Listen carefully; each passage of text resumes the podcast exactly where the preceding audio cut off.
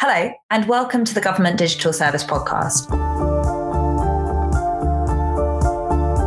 My name's Laura Stevens, and I'm a creative content producer here at GDS. And for this month's episode, we're talking about content design. We're going to find out what it is, how it helps government, and where you can learn more. And to tell me the answers to these questions are Amanda Diamond and Ben Hazel. So, welcome both to the GDS podcast. Please, could you introduce yourselves and your job roles here at GDS? Um, Amanda first. Yeah, hi Laura. I'm Amanda Diamond and I'm head of GDS content design and head of the cross government uh, content community. I joined GDS in 2016, so August 2016, in fact. Um, so it is four years exactly that I've been uh, at GDS. Um, last year, I went on loan uh, to ACAS as their head of content to help with their digital transformation. And prior to that, um, I have worked in journalism. So I started out as a journalist.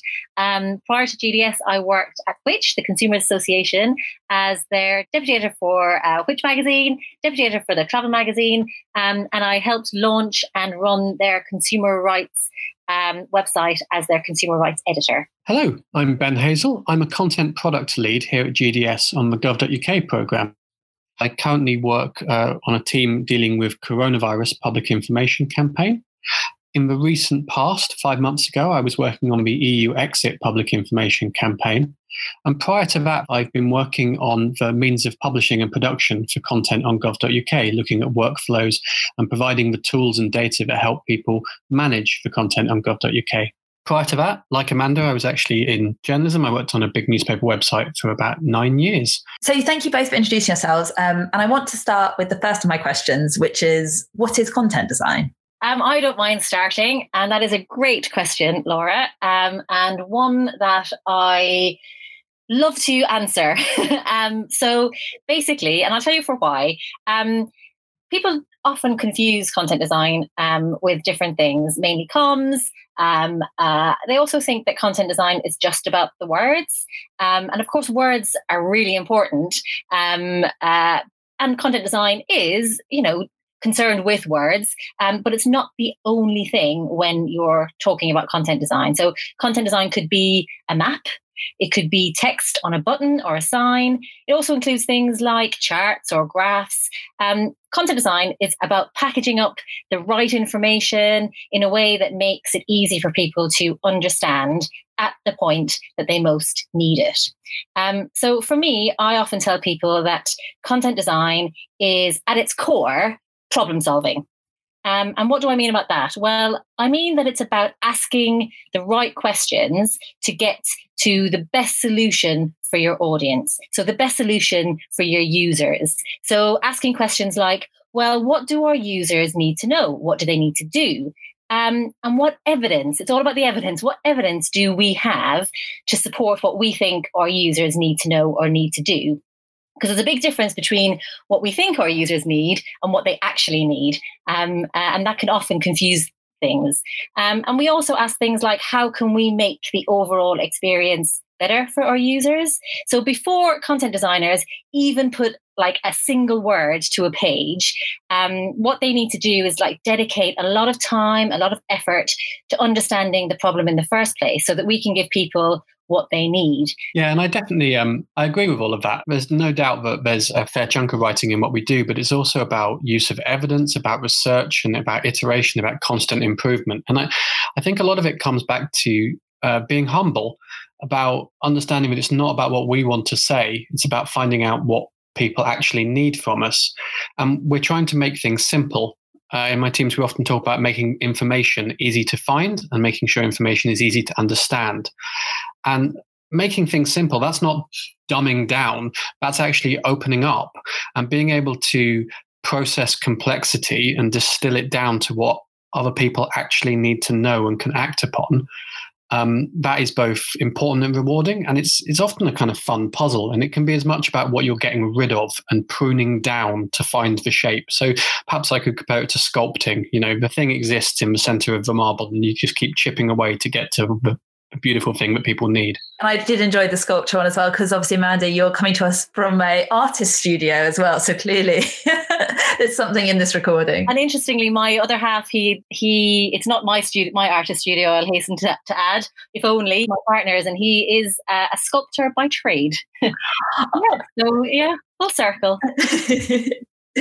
okay, so now we know what it is. Let's go back in time a bit. So, GDS is actually the home of content design in government too, as the term and the discipline originated here under GDS's first head of content design, Sarah Richards.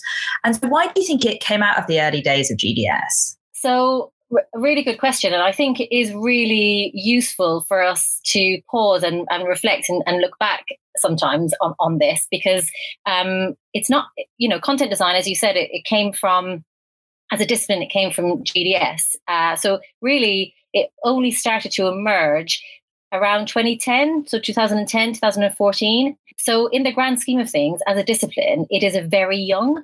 And so it's still evolving and it's still growing. Um, so back in the early 2000s, before we had gov.uk, um, we had uh, DirectGov, and alongside alongside that, we had like hundreds um, of other government websites. So it was it was a mess really because users had to really understand and know what government department governed the thing that they were looking for. Um, so what gov.uk did was uh, we brought websites together into a single domain that we now know of as gov.uk. Um, and that was a massive undertaking. And the reason for doing that was was simple. It was it was to make things easier for users to access and understand, make things clearer, and crucially, to remove the burden um, on people to have to navigate and understand all of the structures of government. So, back in the early days, um, gov.uk, GDS, uh, picked, I think it was around the, I think it was the top 25 um, services in what was known as the exemplar program. Um, so I think things like that included things like register to vote, um, uh, lasting power of attorney, carers allowance, and so I think through that process we we dis- we discovered that. Um, it actually wasn't really about website redesign. Um, it was more about service design. Um, and that, that's where content design and service design, interaction design, and user research kind of came together under this banner of user centered design because you can't have good services without content design essentially. Um, all services contain words or images or you know artifacts content artifacts workflows journeys um, and so you need a content designer to help build these.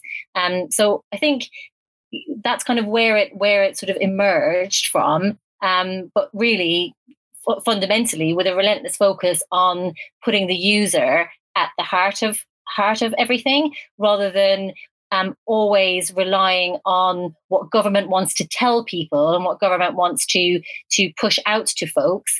It was a, a sort of like a reversal of that and a, a relentless focus on what folks needed of government and what folks needed to to understand and learn to do the things they need to do as a citizen.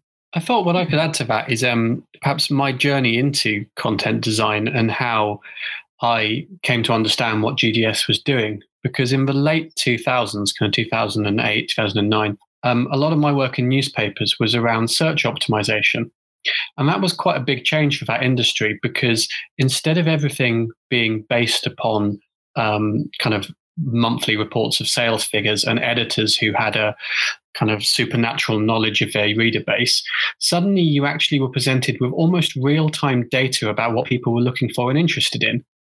And sure, there were all the criticisms about tons of stories about Britney Spears all of a sudden. But what it actually came back to was you could see what people wanted to find out from us, and we could start to model our online content around what people's expectations were. And it opened up a really interesting era of kind of experimenting with formats, experimenting with the ways in which uh, news content was produced. And from there, I started to kind of get quite interested in what I could see GDS was doing. And they were winning awards at that time for user centered design because it was taking that evidence base about what people actually need through a variety of digital mechanisms and applying it to create not just pieces of content, but structures of content that better serve people. And of course, it was wonderful to uh, move from a media over to somewhere like gov.uk, which is not beholden to advertising. So it was that combination of the availability of digital data um, and being able to more effectively get to what government wanted to happen because this is also all about um, not just about making things simple but for users but making things simpler for users has great benefits for government. If you make things easy for people to do you reduce any burden on support services you increase the level of compliance they're happier it's more cost effective from government. Um, i don't have exact figures but i i do know um, that savings in the millions have been made because of as ben rightly describes a reduce on um, you know, support services, calls to contact centers, um, and enabling people to do the thing they need to do more easily and to self-serve.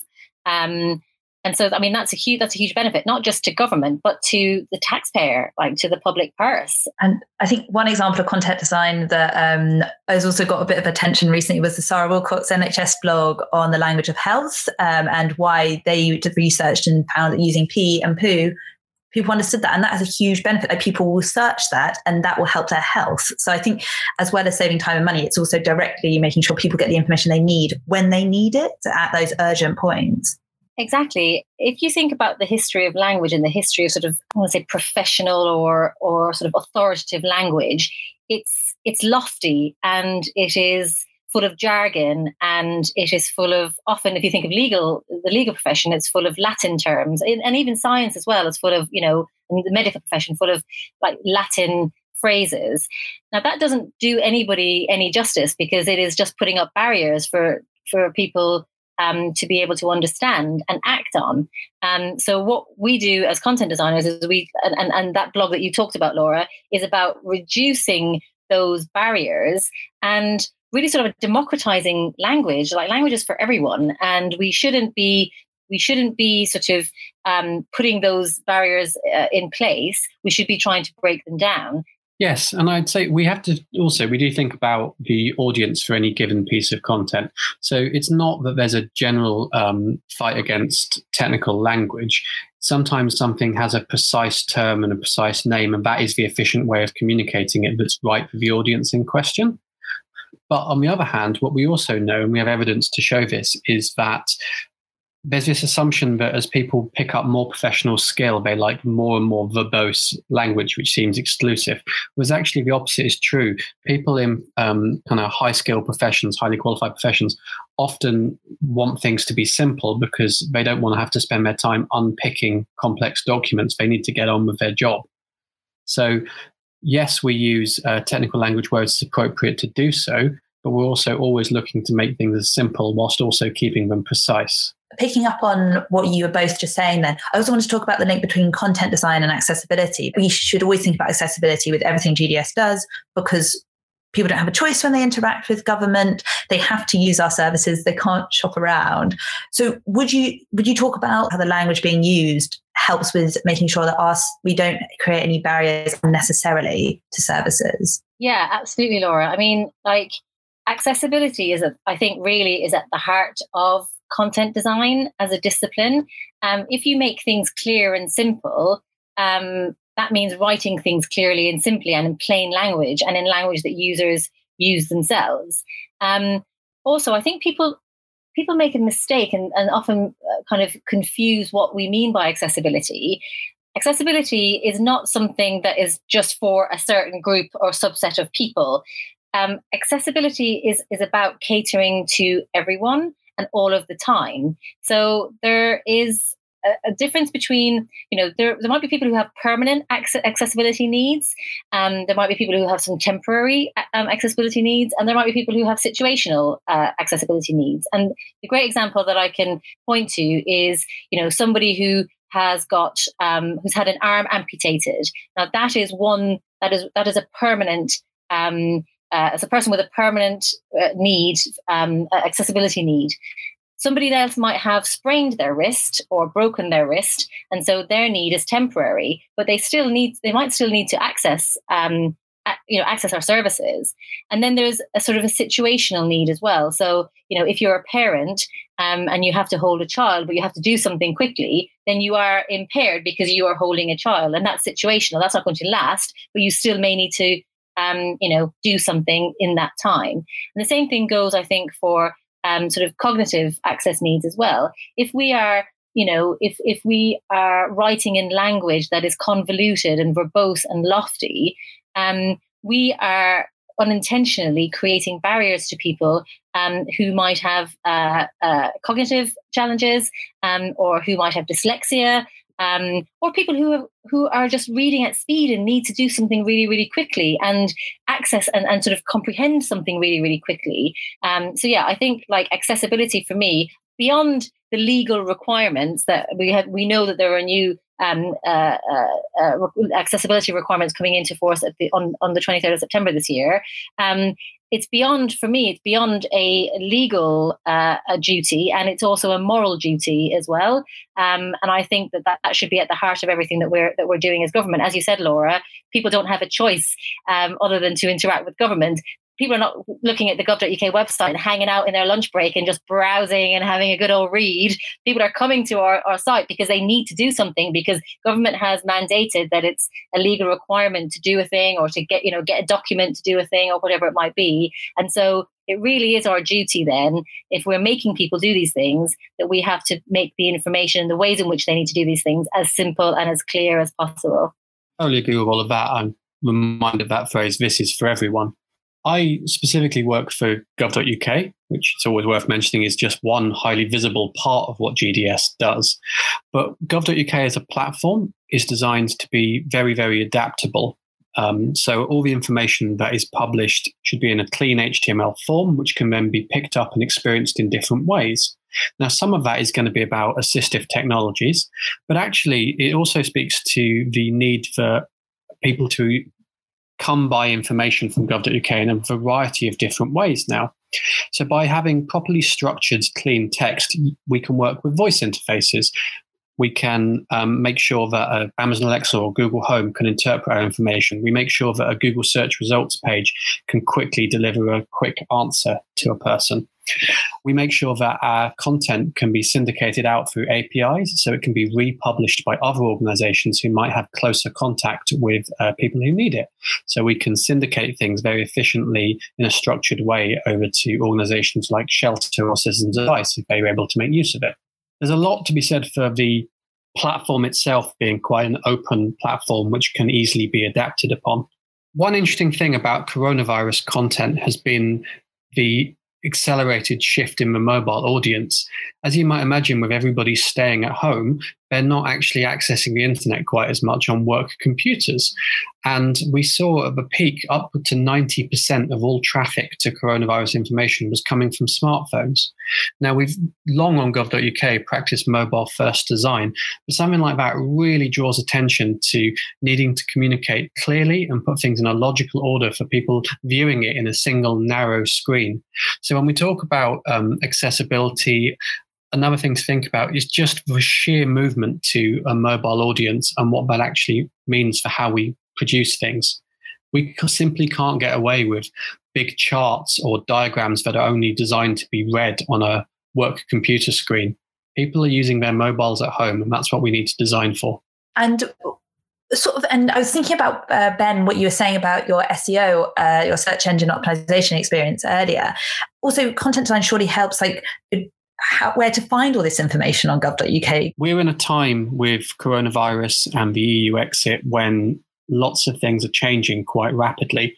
And I think some of the most exciting things we've been playing with on gov.uk is around adaptive content, about the fact that there are many variables. So the guidance that any one person needs to follow could vary quite a lot based on their individual circumstances.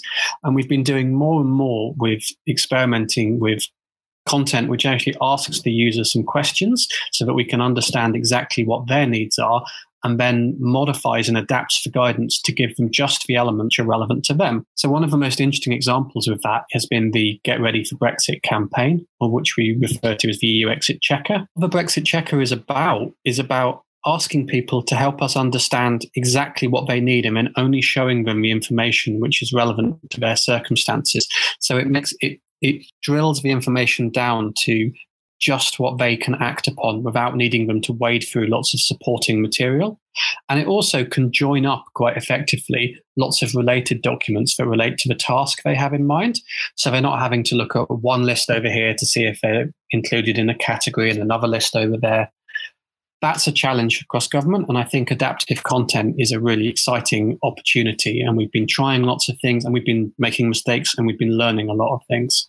Well, that's led me nicely on because I was going to ask actually what are some of the challenges um, you've both faced in your career as content designers? Um, is is it something to do with the perhaps it's an emerging discipline? So you're working with people who are unfamiliar with what you do or what you're trying to do or is it something broader than that? Or yeah what challenges have you come across when working in content design? Interesting challenge uh, i'm aware of at the moment is recruitment is how do we expand the pool of people we're bringing in as content designers?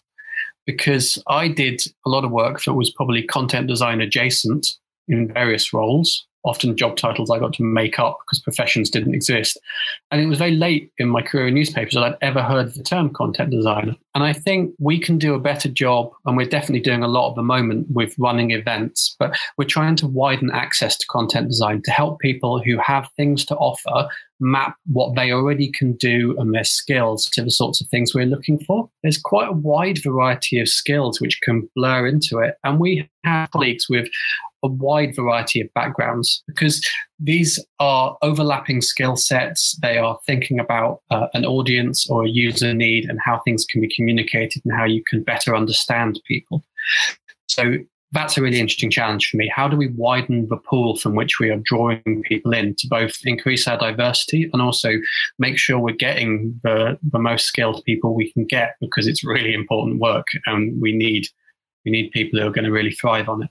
Yeah, that's a really great point, Ben. Um, and as Ben said, we're we're doing quite a lot at the moment uh, in in this in this area. Um, both, as Ben said, to to bring in diverse voices, um, but also to bring in people from um, underrepresented groups into the profession. There are lots of different routes into content design, and the skill set is varied. And so, um, I think again, in the way that I think it's incumbent upon us to educate, uh, you know, within government about the value of content design. I think we also need to think beyond government and uh, talk to sort of a wider pool of people, wider audiences about what content design is and how, what, you know, and what transferable skills skills are, are, are useful. Um, to that end, we are um, we've been running with our UCD, user centered design colleagues, um, uh, careers events. And uh, we're actually going to run a content design careers event, sort of dedicated for content design. And it's also probably worth saying as well that the actual profession, the discipline as itself in itself, is changing. As Ben mentioned, um, this idea of of structured content, of of serving up content to people that is configured to their specific circumstances. There's quite a big technical element to that as well. And so um, I think content designers of the future, I would certainly encourage them to to be more technically minded um, and also to look across different disciplines. So um, yeah, it's it's an exciting profession. It's, it's it's an exciting time, I think, to be in content design. Um, but there's there's it, it's very cha- it's changing as as the world is around us. Um, so I think we need to be adapting to that um, and looking ahead to what the profession needs, so that we can be equipped as government to continue um, providing uh, uh, you know excellent digital services to to to our citizens. And talking about new ways in which um, you're reaching out to people to speak about content design, I also wanted to talk about um, the Introduction to Content Design course. And I've got a clip now from our colleague Agnieszka, so I'll just play this. Uh, so my name is Agnieszka Murdoch and I'm a content learning designer at uh, Government Digital Service and I'm part of the content community team. And what are some of the things you've been working on um, during your time over, is it the past eight months or so you've been in the content community team? Yeah, so I started uh, in January this year and basically I sort of jumped straight into working on the Introduction to Content Design course scheduled to go live in May. And so what is the course? Uh, yeah, so Introduction to Content Design is basically um, a course hosted on FutureLearn, which is a social learning platform um, with approximately 12 million registered users. Uh, the Introduction to Content Design open course that we launched in May actually had just over uh, 11,000 learners register, which was fantastic. Um, and it's basically an introductory course for anyone who's interested in user centered content design. We teach people about things like um, how to think about your users, how to do user research a little bit, um, how to design um, kind of clearly structured, easy to read, accessible content, um, how to write in plain English. Uh, we also cover topics like um, evaluating the success of your content um, and managing the content lifecycle. So, a wide range of topics. Um, and it's basically a self-paced uh, course. It's divided into four weeks, um, and learners can kind kind of do it in their own time. And you mentioned there that 11,000 people did the course when it um, was launched in May. Um, so, who were these people? Who can do the course? So, the original pilot of the course was just for uh, those working in government, uh, whereas the open course that we launched in May um, and that we're now launching the second run of um, is open to anyone who's interested in content design. So uh, this will be obviously colleagues from different government departments. There will be people working in local government as well, other public sector organizations, as well as the private sector. Um, and we had people from lots of different places in the UK, all different nations, um, lots of different countries around the world. Um, uh, the pilot of the course was intended just for content designers, but this open course actually attracted more people than just content designers or people who have content designer in their job title.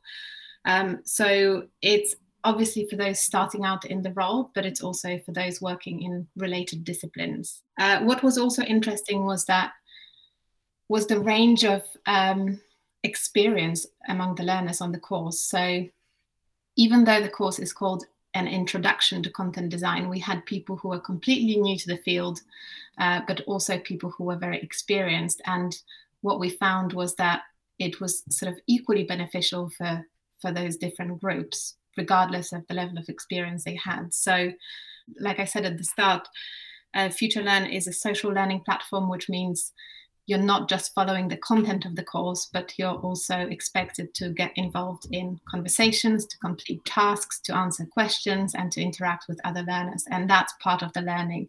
And I also saw on FutureLearn you received a 4.5 star review from the learners. Um, and so, and could you talk a bit more through about people's re- response to the course? Was there anything in, that particularly went well, or anything that needed improvement? And perhaps has that changed as the course has gone from pilot to first iterate to first opening and now to the second one?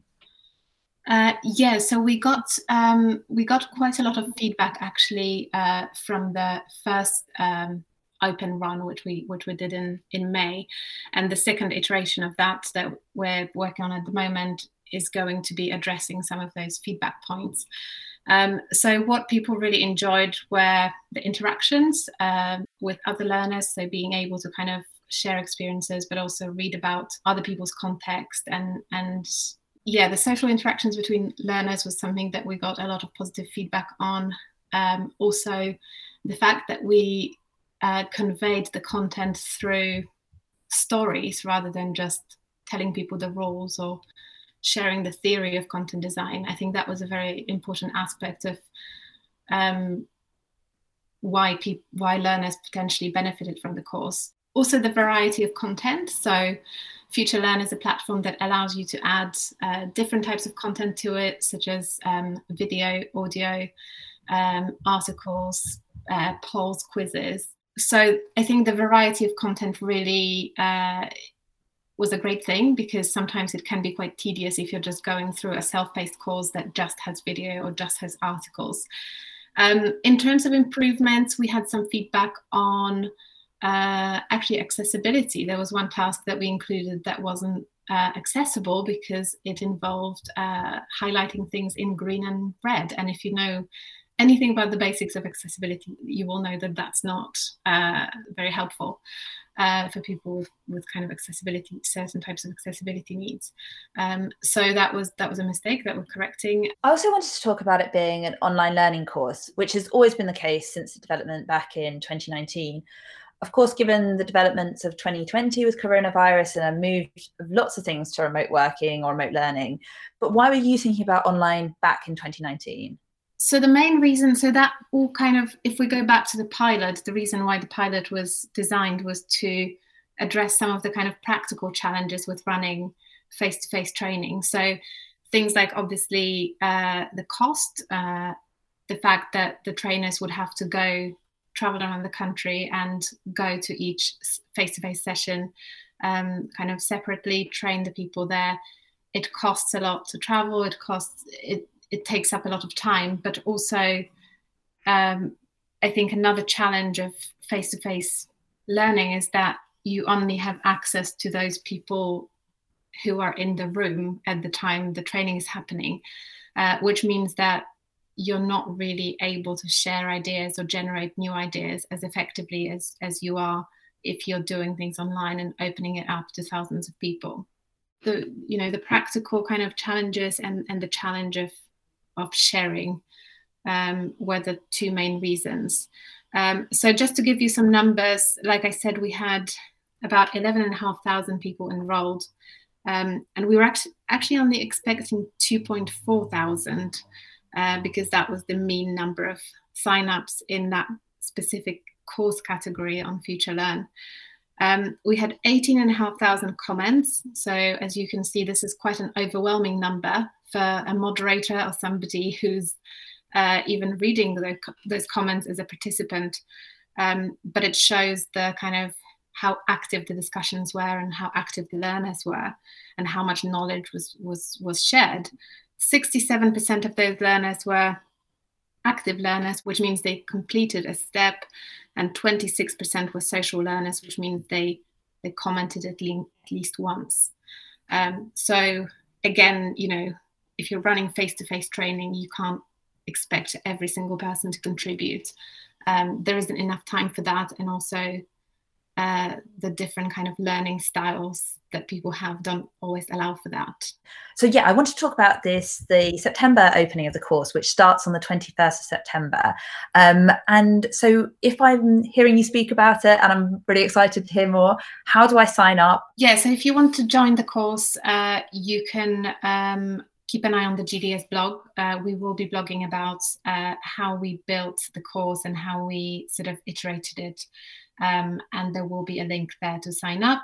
Uh, but if you're too impatient and you don't want to wait for the blog post, then um, you can go on Future Learn and you can search for it there. It's called Introduction to Content Design. The course is perfect for anyone who is uh, starting out in content design or who is thinking about moving into content design, uh, or anyone who kind of already works with content and, and feels that their work could benefit from uh, learning more about content design. Yeah, I, the thing that that put me in mind of was that content design is a set of job titles and a role within the government digital jobs framework. So there's a nice clear job track that you can join. But it is also a set of practices, it's a set of methodologies and a mindset. So I think it's a really valuable skill set, even if you don't intend to become a titled content designer. I think you can apply it in lots of ways. And this is a great opportunity to uh, dip your toe into those waters. And I, for me, I just am astonished at the the number of people who who signed up and who were interested, and also the number of folks who completed um, the course as well, and just the level of social interaction that Agnieszka spoke about there. Um, I mean, that that is fantastic, and I think for me as well, it's just about the reach. You know, an online course like this that can scale to this extent would is, is is is the only way we could reach all of those people from like different backgrounds and different you know different skill sets. Um, we would never be able to reach that number of people and that, that volume of people around the world as well if we were just doing face-to-face trainings. But most importantly it can be taken at the user's own pace and in their own time they can go back over things they can expand in particular areas of interest and i think when you have um, engaged and willing learners that becomes a very effective uh, opportunity. And I used to do a lot of in person training uh, for GDS on content design, but obviously with a reach of more like 12 people a day rather than 10,000. It was always hard with a classroom full of people to meet each of their individual needs and to find a pace that wasn't leaving people behind, but was also not kind of losing the engagement of the people who were running ahead. And that's where this adaptive content and these online courses can really excel. And I think are really interesting examples of that sort of personalization of content to people's minute by minute needs and requirements. Yes, for sure. And as Agnieszka said, there will be a link to the course on the GDS blog if you're interested. And so that's all for today. So thank you both um, so much for joining me and Toneshka too. And you can listen to all the episodes of the Government Digital Service podcast on Apple Music, Spotify, and all other major podcast platforms. And the transcript's available on Podbean. So yeah, thank you both again. Thank you. Thanks, Laura. Thanks for having us.